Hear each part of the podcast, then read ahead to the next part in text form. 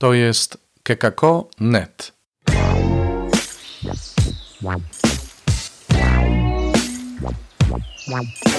Poranny suplement diety.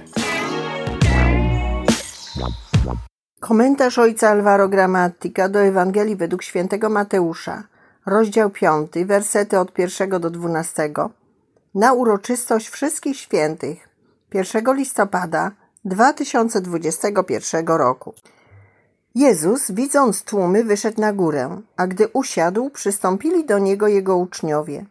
Wtedy otworzył swoje usta i nauczał ich tymi słowami: Błogosławieni ubodzy w duchu, albowiem do nich należy Królestwo Niebieskie.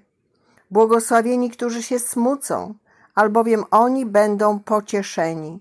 Błogosławieni cisi, albowiem oni na własność posiądą ziemię.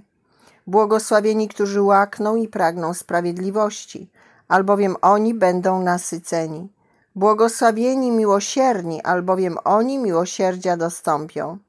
Błogosławieni czystego serca, albowiem oni Boga oglądać będą.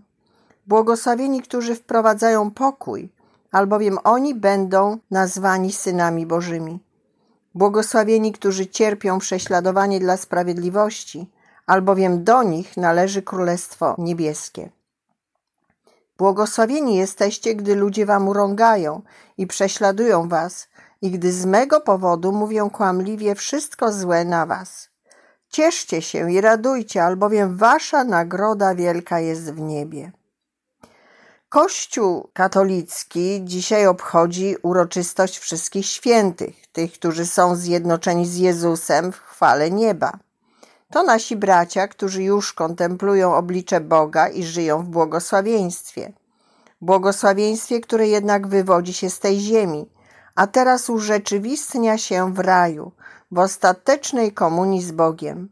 Dlatego stają się naszymi poprzednikami w naśladowaniu Jezusa, a swoim przykładem i modlitwą wspierają nas w dążeniu do pełnej przemiany w Jezusa. Fragment biblijny, który oferuje nam liturgia, dotyczy błogosławieństw. Błogosławieństwa wyrażają dynamizm typowy dla obietnicy. Bóg przychodzi nam z pomocą i daje nam impuls, abyśmy spojrzeli dalej ku wypełnieniu obietnicy. To typowy dynamizm nadziei, wyjść poza teraźniejszość i czekać na spełnienie obietnicy. W tym wychyleniu ku przyszłości błogosławieństwo nabiera kształtu. Jest to nie tylko końcowy rezultat wędrówki, ale jest to nieustanna teraźniejszość, nawet jeśli jeszcze niepełna, w której doświadczamy Pana, który nam towarzyszy i wspiera nas. I tak błogosławieństwo staje się sposobem doświadczania pociechy i bliskości Boga. Jezus przemawia, patrząc na tłumy, spojrzeniem pełnym współczucia, jak wielokrotnie wyraża to sam ewangelista. W tym kontekście Jezus zachęca swoich uczniów, którzy się do Niego zbliżają, aby żyli w nadziei, ponieważ miłość Boga jest pewna. Błogosławieństwa nie są ułudą, by uciec od surowości teraźniejszości, lecz są prawdziwym i aktualnym wsparciem, aby nie pozostawać niewolnikami teraźniejszości i oczekiwać na pełną realizację obietnicy. Obietnicy danej właśnie tym, którzy nie są w stanie mieć nadziei przyjąć jej. To jest obietnica dla wydziedziczonych z Izraela. My jesteśmy tymi wydziedziczonymi. Ta obietnica obejmuje wszystkich i obejmuje wszystkie cierpienia ludzi. Nikt i nic nie jest wykluczone. Można powiedzieć, że błogosławieństwa są kerygmatem Jezusa, fundamentem kerygmatu głoszonego przez apostołów i Kościół. Kerygmat to nie tylko pierwsze i zwięzłe głoszenie śmierci i zmartwychwstania Jezusa, ale to przede wszystkim uobecnienie nieskończonego miłosierdzia, głębokiego pocieszenia, wytrwałej bliskości, bezwarunkowego przebaczenia i miłości tak pełnej pasji, że staje się źródłem radości. Są to postawy dobrze wyrażone w gestach i słowach Jezusa, których kulminacją jest oddanie przez Niego życia za nas. Tak więc błogosławieństwa stają się proklamacją i zbawczą obecnością, obecnością już żywą na tej ziemi pośród naszych problemów i ograniczeń. Błogosławieństwa wyrażają prawdziwy zamysł Boga, dać nam nadzieję, nieustannie nas wspierając, abyśmy nie ustawali w kroczeniu ku Niemu. Błogosławieni są ci, którzy wiedzą, jak chodzić w nadziei, ponieważ są podtrzymywani przez obecność Boga i pewność spełnienia obietnicy. Błogosławiony to nie ten, kto nie cierpi, kto nie płacze, kto nie jest prześladowany.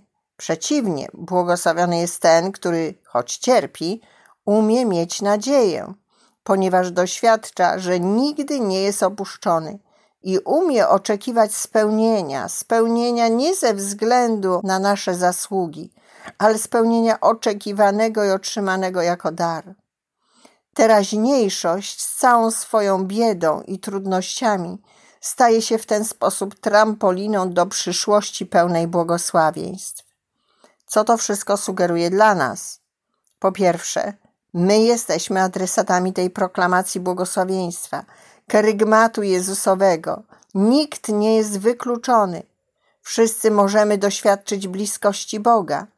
Po drugie, jesteśmy zaproszeni, by umieć przekształcać problemy w możliwości.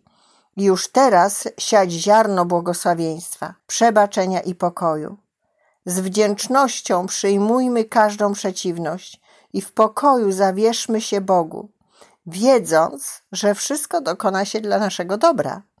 Pismo Święte mówi bowiem, że wszystko przyczynia się dla dobra tych, którzy kochają Boga. Wtedy wszędzie będziemy widzieć Boga.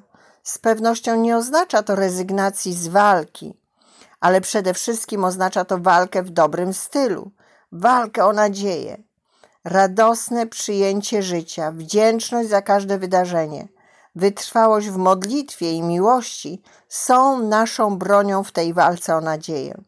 Któż nas może odłączyć od miłości Chrystusowej? Utrapienie, ucisk czy prześladowanie, głód czy nagość, niebezpieczeństwo czy miecz. Jak to jest napisane, z powodu Ciebie zabijają nas przez cały dzień, uważają nas za owce przeznaczone na rzeź ale we wszystkim tym odnosimy pełne zwycięstwo dzięki temu, który nas umiłował. Jestem pewien, że ani śmierć, ani życie, ani aniołowie, ani zwierzchności, ani rzeczy teraźniejsze, ani przyszłe, ani moce, ani co wysokie, ani co głębokie, ani jakiekolwiek inne stworzenie nie zdoła nas odłączyć od miłości Boga, która jest w Chrystusie Jezusie Panu naszym. Z listu do Rzymian, rozdział 8, wersety 35 do 39. To był poranny suplement diety.